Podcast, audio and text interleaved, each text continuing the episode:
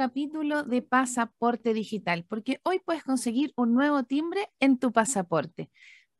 Hemos hablado de muchas cosas de ciberseguridad, ¿cierto? Venimos abordando temas muy relevantes y no podíamos dejar atrás el marketing, sobre todo el marketing digital, porque es una interfaz, ¿cierto?, entre la empresa y sus mercados. Ha estado evolucionando y está haciendo frente a las incertidumbres en esta era digital, porque es un hecho que el marketing es una de las funciones de las empresas que más dependen de la tecnología. Los análisis de consumo, Big Data, la analítica predictiva y la medición de la experiencia del cliente permiten que la organización dé un mejor y más eficiente despliegue de recursos en cuanto al marketing. Es por eso que invitamos a conversar al creativo detrás de la exitosa campaña del EPAC, sí, la misma que dejó en evidencia que Capel pasó a ser el del pisco más querido a estar en los menos elegidos y ahora ser una tendencia en todas las redes sociales y en todos los medios de comunicación. Hoy vamos a hablar sobre el marketing en la era digital, las campañas disruptivas y la percepción de los usuarios en este nuevo capítulo de Pasaporte Digital que hoy llamamos una campaña de marketing en la era digital. Nos acompañará Juan Stout, quien es gerente de marketing en la cooperativa Capel y también es profesor de marketing en la Universidad del Desarrollo. Así que ahora vamos a nuestra primera pausa y no te vayas para que volvamos con más Pasaporte Digital. Divoxradio.com Codiseñando el futuro.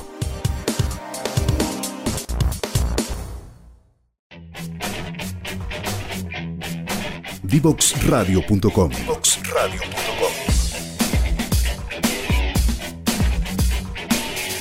Conversaciones que simplifican lo complejo.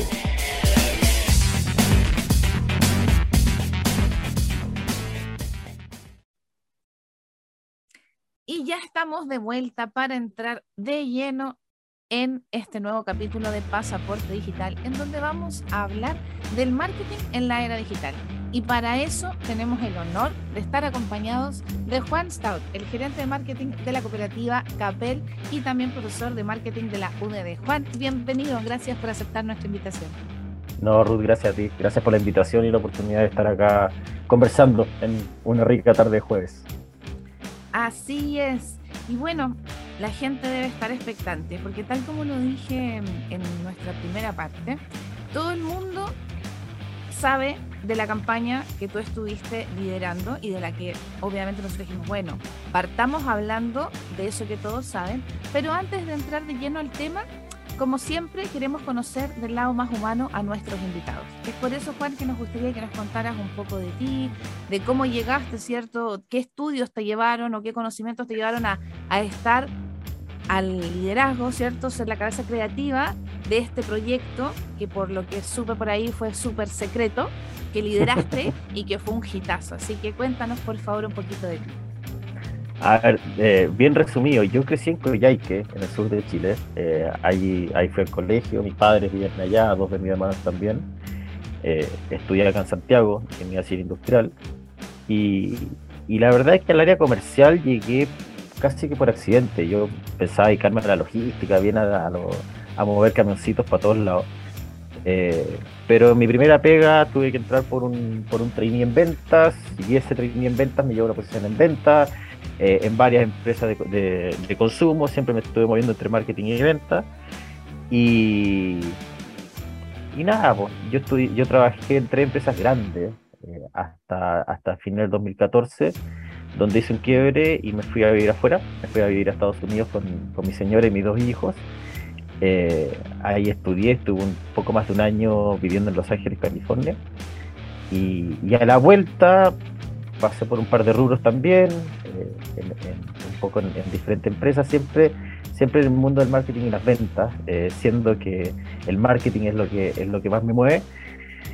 Y hace dos años aproximadamente apareció esta oportunidad en la cooperativa Capel, que que me ofrecieron el desafío de hacerme cargo de todas las marcas para todos los mercados. Básicamente ese es como el, gran resumen. Y, con este gran desafío, la cooperativa tiene muchas marcas, pero el principal desafío era la marca Capel, era la marca Pisco Capel que, que fue lo que empezamos a trabajar en mayo del año pasado y que, que vio la luz hace, hace un mes, poquito más de un mes. Oye Juan, y cuéntanos otra cosa esta campaña tiene mucho que ver con las emociones de lo que sentimos los chilenos. Porque efectivamente tú estás detrás de una marca que internacionalmente estaba posicionado y sigue, sigue estando posicionado como uno de los mejores destilados, pero la percepción que teníamos todos de ella era mala. ¿Por qué? No tengo idea. Y es algo que fue una transición, como entre los 80, los 90, ¿cierto? O sea, como que hubo un, un cambio de switch. ¿Y cómo llegaste tú a ver todo esto en el sentido de cómo percibiste que tenías que demostrar que esto era una mala percepción del producto y que tu producto era absolutamente el mejor? Mira, es, una tremenda pregunta y, es el punto de partida al final. Em, creo que pasaste por varios puntos claves. Eh, lo primero fue, o sea, cuando de nuevo yo llego a esta empresa, una empresa nueva, así como cualquier persona que llega a una empresa nueva que tiene que aprender desde todo hasta el baño hasta cómo se tiene que hacer una orden de compra, eh, te tiran este desafío y antes de hacer cualquier cosa, antes de abrir la boca y decir yo creo que esta es, este es el camino, eh, me puse a estudiar. Y me puse a estudiar qué es lo que se había hecho y cuáles eran los caminos y por qué estábamos ahí y empezar a armarme hipótesis, ¿cachai? De, de, del por qué habíamos llegado a esa punto. Eh, y me di cuenta que, en primer lugar, hace 30 años, por poner un número, en Chile habían dos grandes marcas. Eh, Capel era el 60% del mercado. Entonces, la probabilidad de que, alguien haya probado Capel era muy alta, porque además el pisco estaba, eh, al igual que hoy, sigue siendo el, el, destinado nacional. Y lo que pasó fue que con la historia, con la tecnología, eh, empezaron a desarrollarse marcas, empezaron a aparecer nuevos competidores. Capel también se, desarrolló, pero eh, quedó esta percepción del pisco de antes. Que el pisco, a ver, el pisco que, el pisco Capel de hace 30 años, de 30 grados, 33 grados, 35 era como ya el, top, eh, era un pisco con más impureza, que los procesos eran distintos. Y, las impurezas son uno de los, de, uno de los, de, los provocadores de, estas resacas, eh, que, eran, que eran monumentales, eran, eran épicas.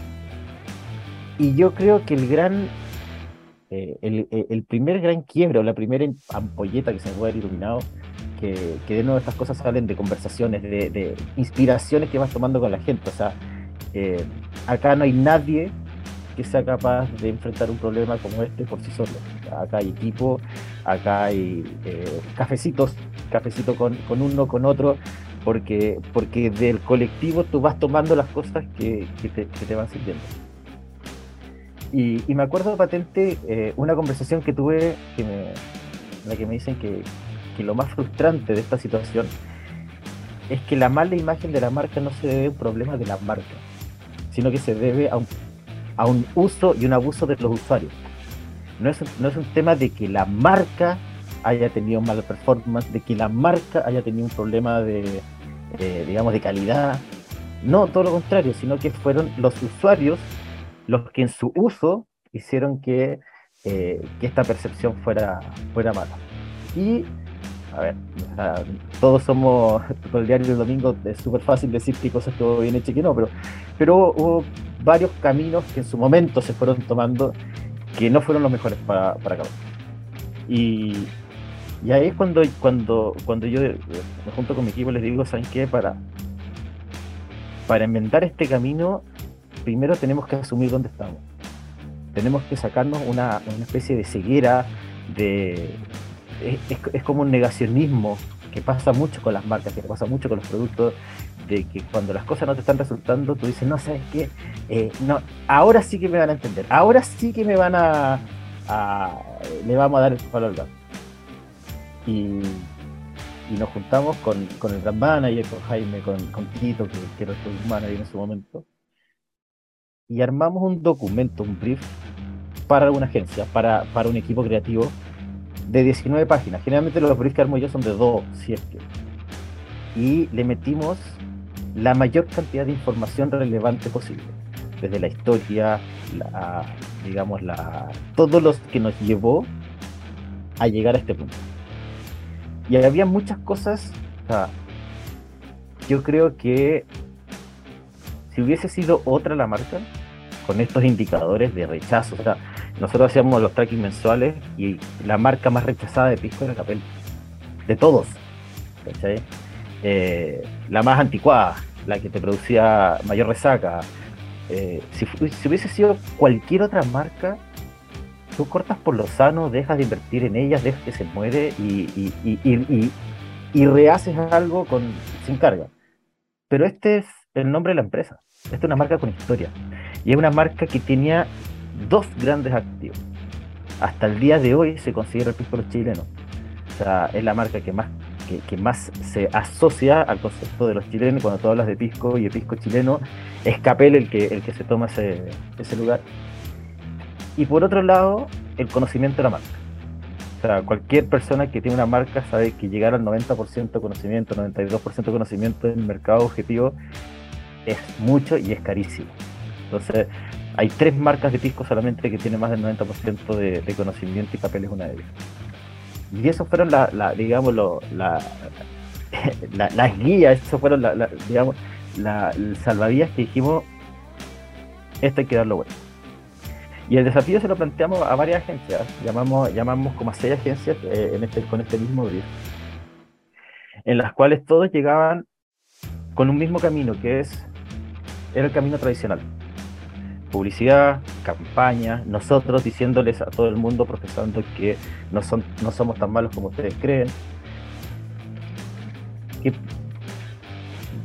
de que haya podido tener el, impacto que andamos buscando puede ser. Ya no, eh, yo tenía pensado que no.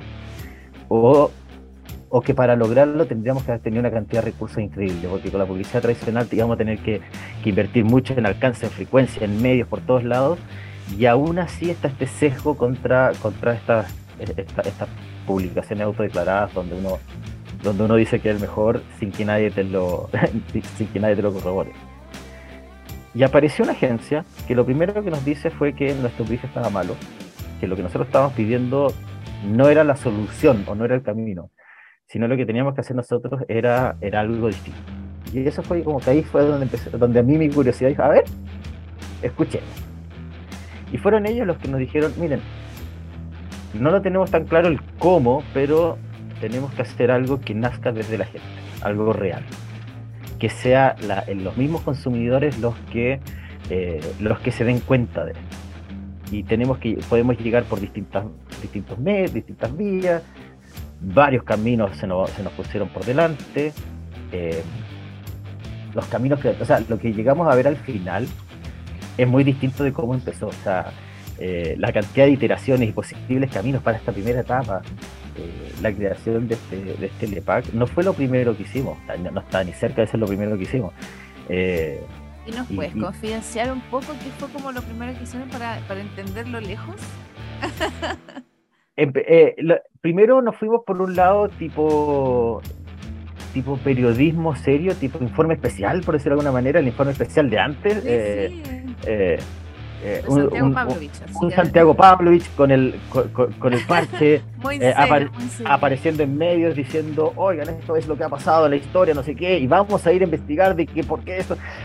Y la verdad es que, de nuevo, o sea, se veía, tenía, tenía un, en, un momento, una de las propuestas era como hacer explotar el capel viejo, y, y la verdad es que nosotros, no que, no, o sea, la idea era no negar de dónde venimos, si, el, una de las grandes riquezas de la marca es la historia que tiene.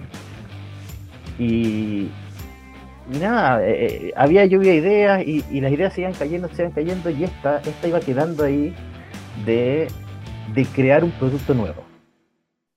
¿Ya? ¿Cómo hacemos que la gente tome café sin saber que está tomando café? Que no, a ver, como idea creativa no es, no es nueva para nada. O sea, eh, hay un montón de cámaras ocultas donde un deportista famoso se maquilla y se hace pasar por, por, aprendiz, o el mismo Pepsi Challenge que te hacían eh, eh, dar tu opinión sin saber cuál era la marca.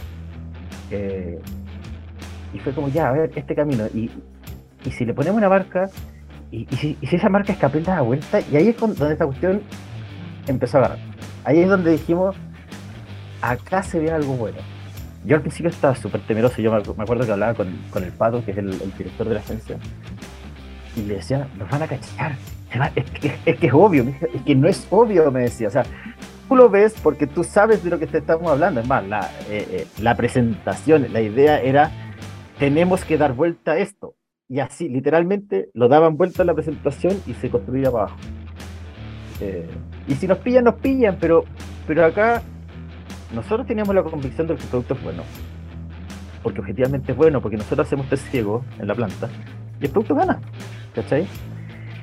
Eh, y, tomamos un compromiso que fue súper súper clave en ese momento. En primer lugar, esto tenía que ser secreto.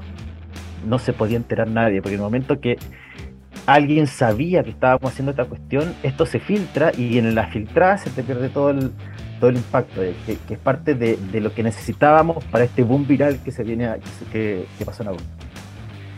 Y lo otro fue el compromiso serio, pero en serio, de que si esto salía mal, no había reproche, no había nada, sino que nos dábamos vuelta, volvíamos a trabajar con, con enología, con enología, con el producto, y esto podía haber salido mal en distintas instancias. Y, el mayor riesgo fue que saliera mal al final, en el momento de hacerlo público. Que la gente, eh, que, las personas que participaban, que estaban participando en el lanzamiento del EPAC, eh, no se hubiesen subido al, juego que estábamos haciendo. Eh, y podríamos haber tenido coletazos bien fuertes. La verdad que fue una, una apuesta bien, bien importante. Trabajamos harto harto, harto, harto tiempo. O sea, en la carta Gantt inicial, el diseño de la marca estaba en dos semanas, nos demoramos dos meses.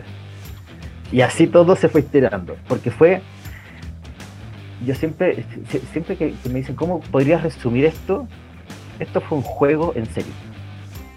O sea, creamos una marca de verdad, con todo lo, o sea, es el mismo trabajo que podría ser para lanzar una nueva marca al mercado no fue, no, no, es que esto se dio vuelta, no, es como en el, en video que, que, aparece el computador, que se da vuelta, que queda azul y, que, está listo. No, te juro que no fue así. Me imagino que no, porque además hay que entender que al ser secreto significa que el equipo está sobreexigido, porque la parte creativa, tal como tú mismo lo mencionaste hace poquito, en la parte de iterar las ideas, de conversarlas, de la percepción, de lo que se ve, a mí me gustaría que nos contaras un poquito eh, la idea de cómo, a pesar de todo esto que tú decías, mira, nos podemos em, sorprender del resultado, que yo creo que también fue un poco parte del proceso, porque el, el proceso en sí fue una apuesta tras otra de lo que iban descubriendo, pero a mí me gustaría que nuestros auditores pudieran escuchar cómo vas decidiendo eso. Tú ocupaste una metodología, lo hiciste a través de tu intuición, lo hiciste con métricas. ¿Cómo ustedes abordaron este abanico de posibilidades? ¿Cómo lo fueron podando? ¿Cómo fueron diciendo, bueno, esto, esto como dice la canción, esto sí, esto no? A ver, las métricas y los datos es de donde nace esto. ¿Ya? Em, y ahí el, el asumir la realidad y el darnos cuenta de que, de que si la gente cree que esto es así, es así, eh, fue lo primero y lo más importante. Después, cada paso, este era así como, justo estábamos en la época del COVID y hablábamos del plan, del plan paso a paso, igual que, igual que en el gobierno, porque si la etapa 1 funcionaba bien, si el paso 1 funcionaba bien y teníamos los resultados que nosotros creíamos que podíamos llegar a tener, pasábamos al paso 2 y ahí al paso 3 y ahí al paso 4. Era todo una serie de, de, de, pasos, digamos, que, eh, que se sucedían solamente basado en el éxito del anterior. Y la métrica era clara, tener una opinión positiva del producto. Si nosotros teníamos una opinión positiva del producto, que era lo que estábamos buscando, sin sesgo, sin historia, sin marca, tener una opinión robusta y potente a una escala significativa también, porque esto, a ver, yo no te voy a mentir, nosotros nos tentamos en algún momento de hacerlo en un estudio con un par de extras, ¿cachai? Y, eh, y grabarlo y, lanzarlo así como, como, como puede haber pasado con, con, con otras campañas, pero, pero si realmente queríamos darle la vuelta a esta percepción, tenía que ser, todo tenía que ser de verdad. Eh, y, y pedir y hacerlo con gente de verdad era muy relevante. Y acá, medio en broma, medio en serio, nosotros llegamos, encontramos una manera de, de hacer el, famoso estudio de la caña. ¿Cachai? Que era, eh, eh, era tremendo porque era... La caña, sí, yo, ¿cómo, vi eso. ¿Cómo hacemos para probar o demostrar con una muestra estadísticamente significativa, eh, que, sea, que sea aleatoria, todas las cosas que te enseñan ahí en el estudio de mercado? ¿Cómo hacemos para tener una opinión concreta sobre si el producto es o no es cañero? Pero eso lo vamos a saber a la vuelta de comerciales porque ahora nos vamos a nuestra segunda pausa y quedamos impecablemente enganchados, ¿cierto? Para saber qué es lo que viene. Así que no te vayas de nuestra sintonía, ya volvemos con más Pasaporte Digital. Divoxradio.com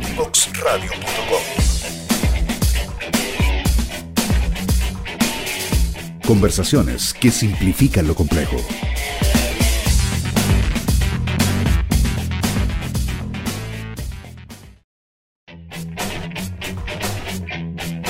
Divoxradio.com.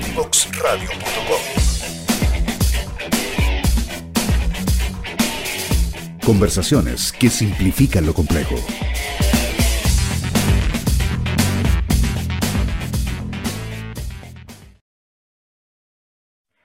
Y ya estamos de vuelta hablando, ¿cierto?, del marketing en la era digital. Y estamos súper entretenidos porque hoy nos acompaña Juan Stout, eres el gerente de marketing de la cooperativa Capel. Y estábamos conversando, ¿cierto?, de distintas aristas de cómo ha sido eh, este proceso de generar una campaña tan potente y tan disruptiva. Estaba Juan en medio de una explicación y así yo a lo mejor a, lo Rafael Araneda corté la mejor parte, así que Juan, te invito a que recapitulemos, ¿cierto? Desde donde te dejé en pausa. No, te estaba contando que, medio broma, medio en serio, eh, encontramos una manera de hacer este estudio de, la resaca, pues de, pedirle a gente, eh, hacer un llamado abierto en redes sociales a la gente que se inscribiera en una página web.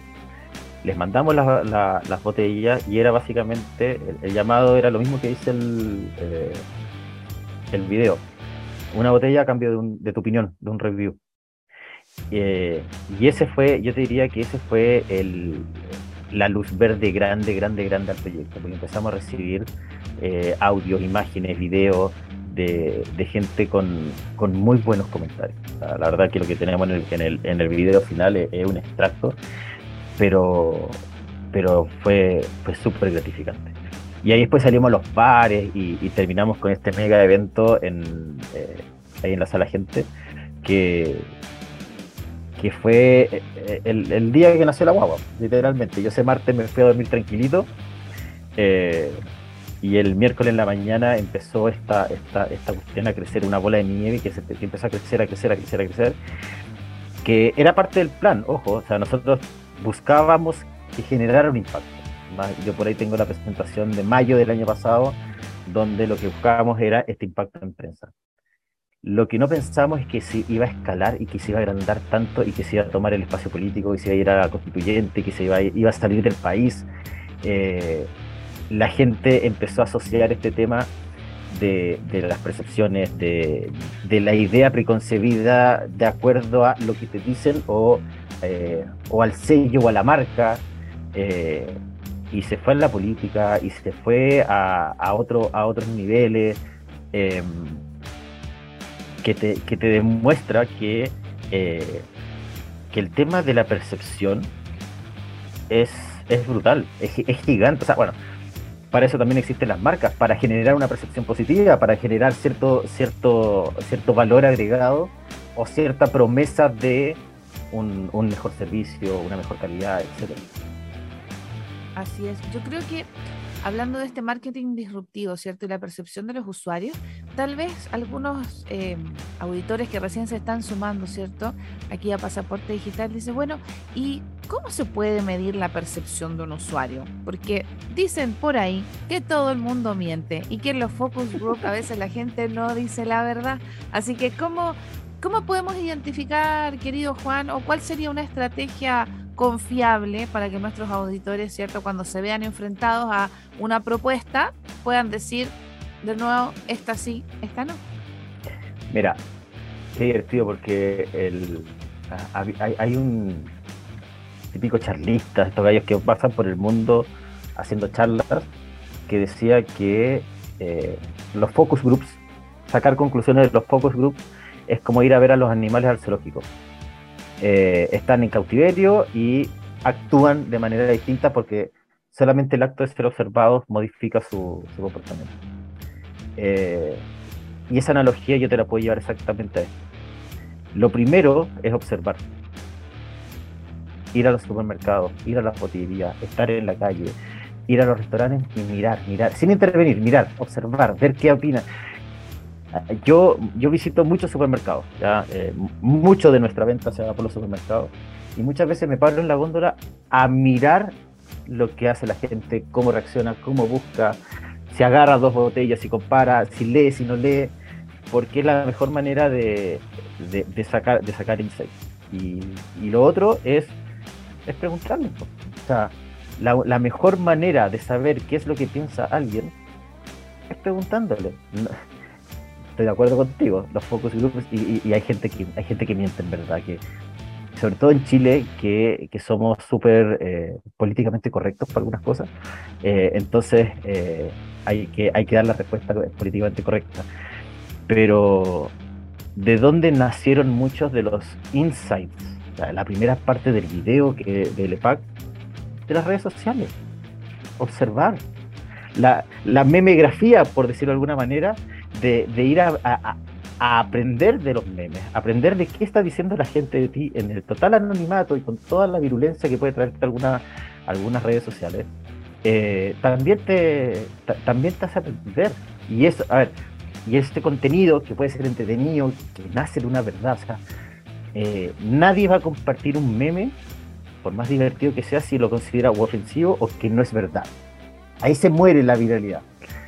Eh, y, y si tú eres capaz de, observar esto, y acá, yo vuelvo de nuevo al principio, lo mismo que te decía al principio, de asumirte como eres.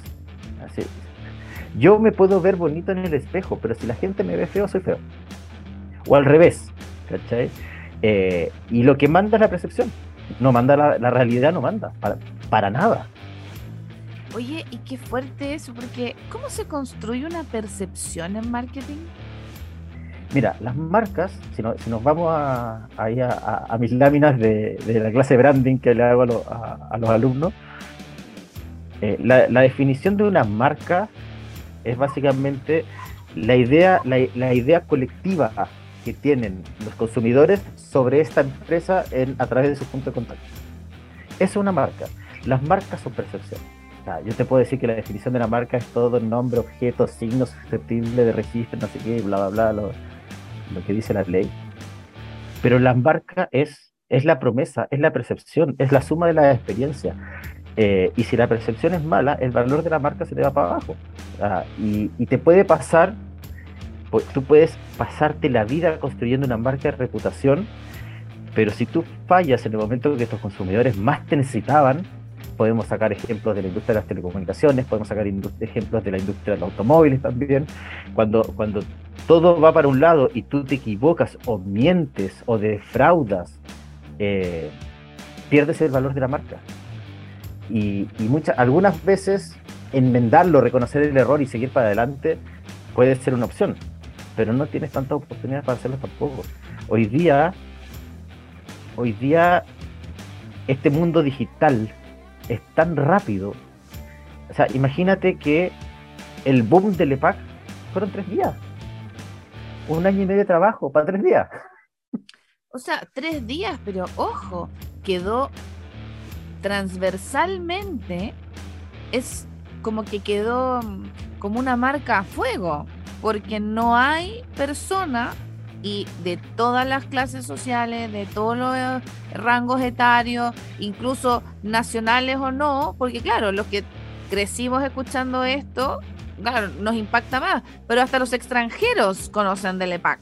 si tú le preguntas a alguien que lleva poquito viviendo en Chile, si fue de la campaña y le llamó la atención y, oh, también tienes un, o sea, fue súper potente. Entonces, claro, se diluye en tres días porque además hay que entender que en esta misma era digital, el hambre de contenido que hay en la, en, la web es terrible. O sea, tienes que ser...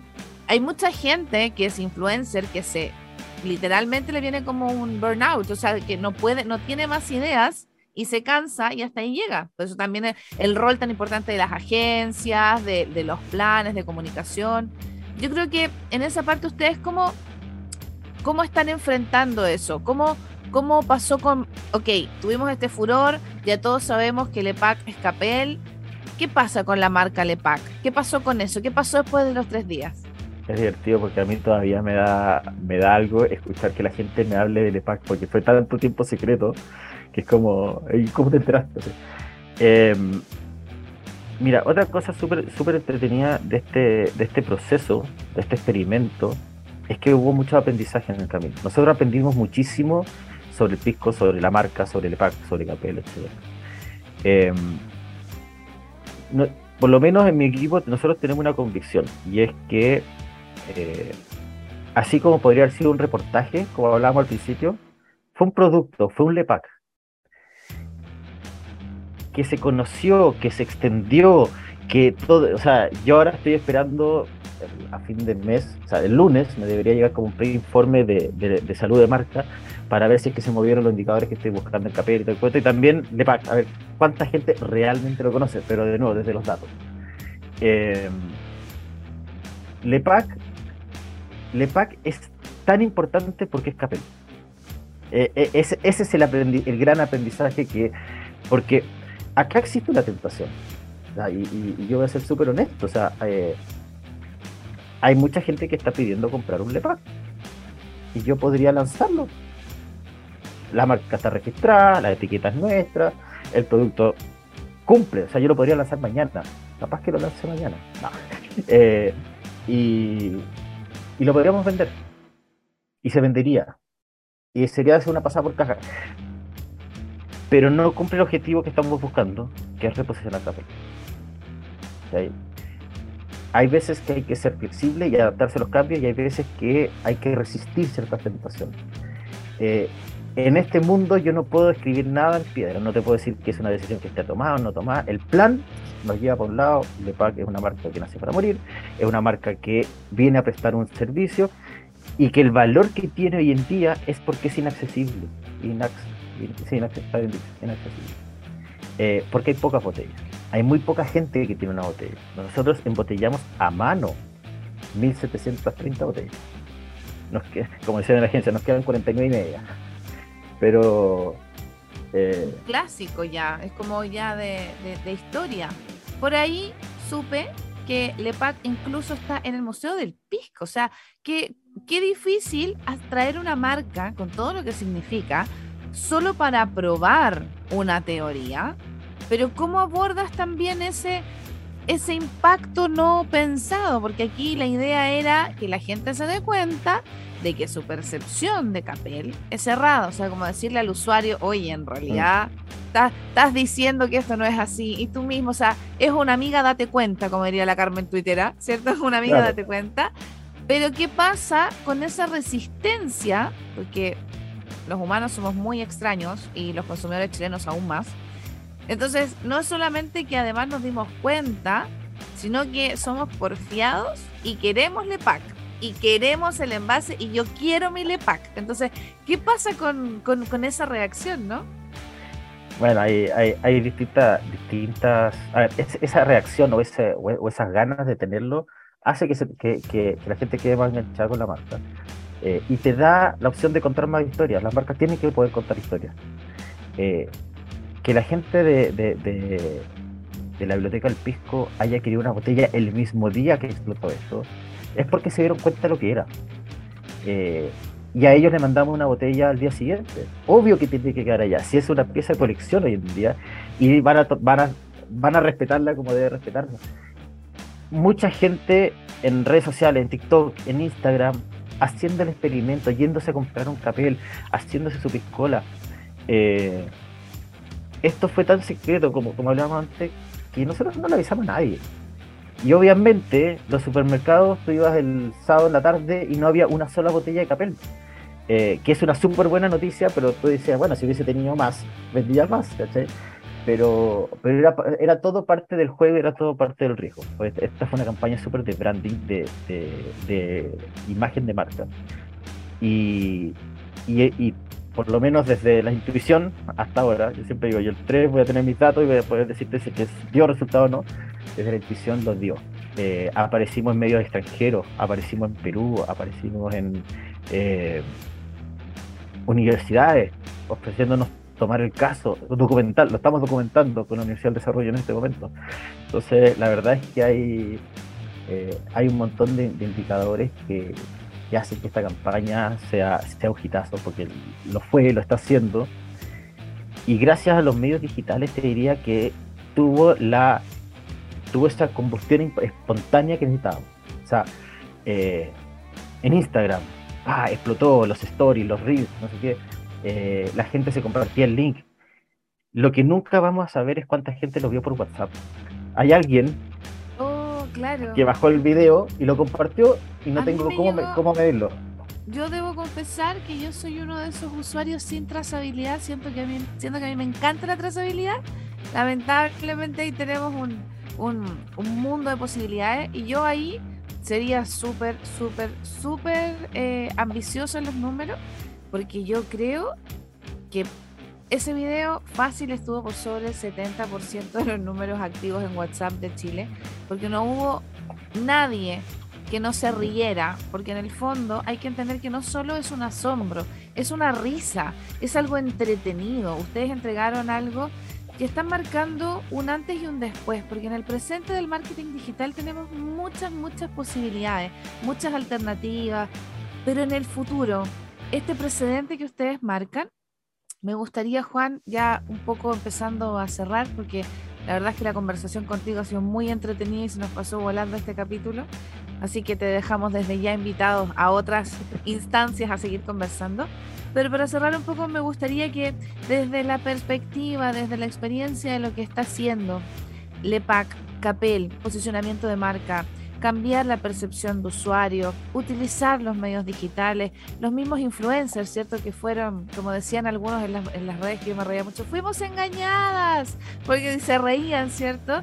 Porque en el fondo, darte cuenta, una apertura sobre todo en, la forma en que estamos viviendo la vida, en que todos queremos vivir más conscientes y tener una apertura también a este cambio, darnos cuenta que estamos equivocados en la percepción. Entonces, es muy potente el mensaje, no solamente por la percepción de la marca, sino de el mensaje como personas y como sociedad. O sea, por eso también es tan potente. Y a pesar de que estos tres días que estuvieron al tope, me gustaría que cerráramos esto, Juan, con tu percepción de cómo viene ahora el marketing digital? ¿Cómo es el futuro del marketing digital? Mira, yo creo que sería muy, muy, muy, eh, créeme mucho el cuento, decirte yo cómo ser el marketing digital. Eh, hay gente que sabe mucho más que yo, pero creo que eh, nosotros tenemos varios aprendizajes que sacar como seres humanos también. Que es algo que yo aprendí en, Estados Unidos. Esta campaña tiene un montón de, experiencias mías vividas. Eh, primero que todo, entender que mi verdad no es la verdad. Lo que yo, o sea, las percepciones que yo tengo, si nos queremos quedar pegados con esta palabra, es el resultado de un montón de estímulos que yo recibí y que no necesariamente tienen que haber recibido de al lado.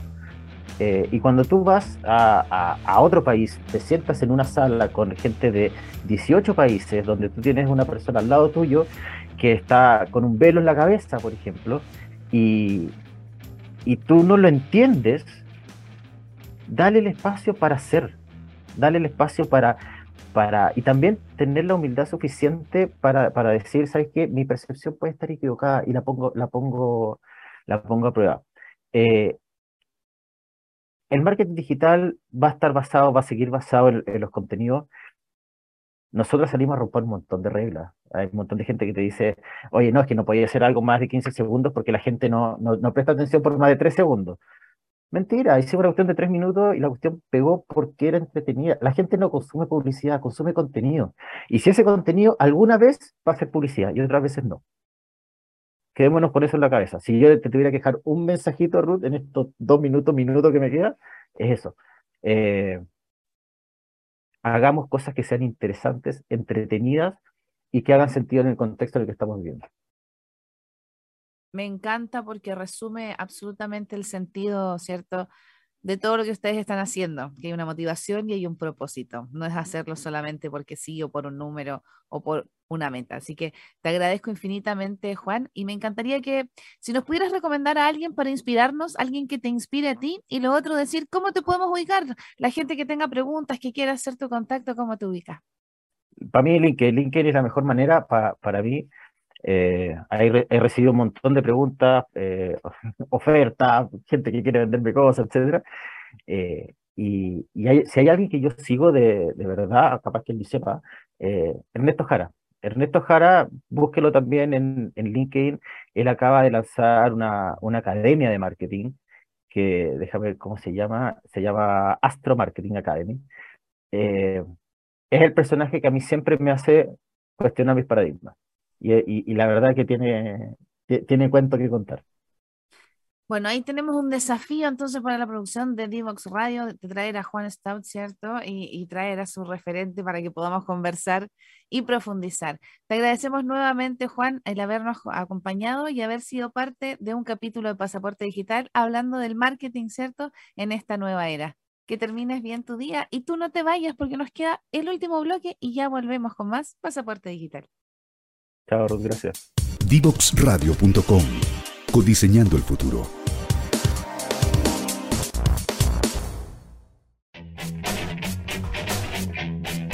Divoxradio.com.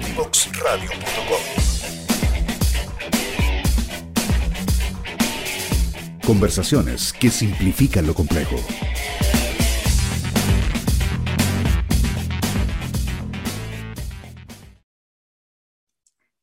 Y ya estamos de vuelta. ¿Cierto? Con nuestro resumen de pasaporte digital por Divox Radio. Hoy hablamos del marketing digital, la percepción de usuarios, cómo la medimos, cómo podemos cambiar, ¿cierto? Eh, la percepción de un producto, la tremenda campaña que hicieron en Capel, ¿cierto? Con esta publicidad de LEPAC para demostrarnos a todos los usuarios de que la percepción a veces de un producto que es muy bueno puede cambiar a través de un excelente mensaje de marketing. Estuvimos con Juan Stout, él es el gerente de marketing de la cooperativa Capel y lo puedes buscar en su LinkedIn para que hagas contacto con él. Y a nosotros, ¿por dónde nos puedes buscar? A través de todas nuestras redes sociales que van a aparecer aquí abajito. Nos puedes encontrar en formato podcast en SoundCloud, Spotify, nos puedes ver por YouTube, puedes comentar en Twitter, Instagram, Facebook y obviamente por LinkedIn. Te agradecemos tu sintonía, tus comentarios y esperamos que hayas disfrutado de este capítulo de Pasaporte Digital y que guardes con mucho cariño este nuevo sello. Te esperamos el próximo miércoles a las 5 de la tarde para que tengamos otro capítulo de este gran Pasaporte Digital por Divox Radio. Un besito grande y que termines bien tu miércoles. Chao.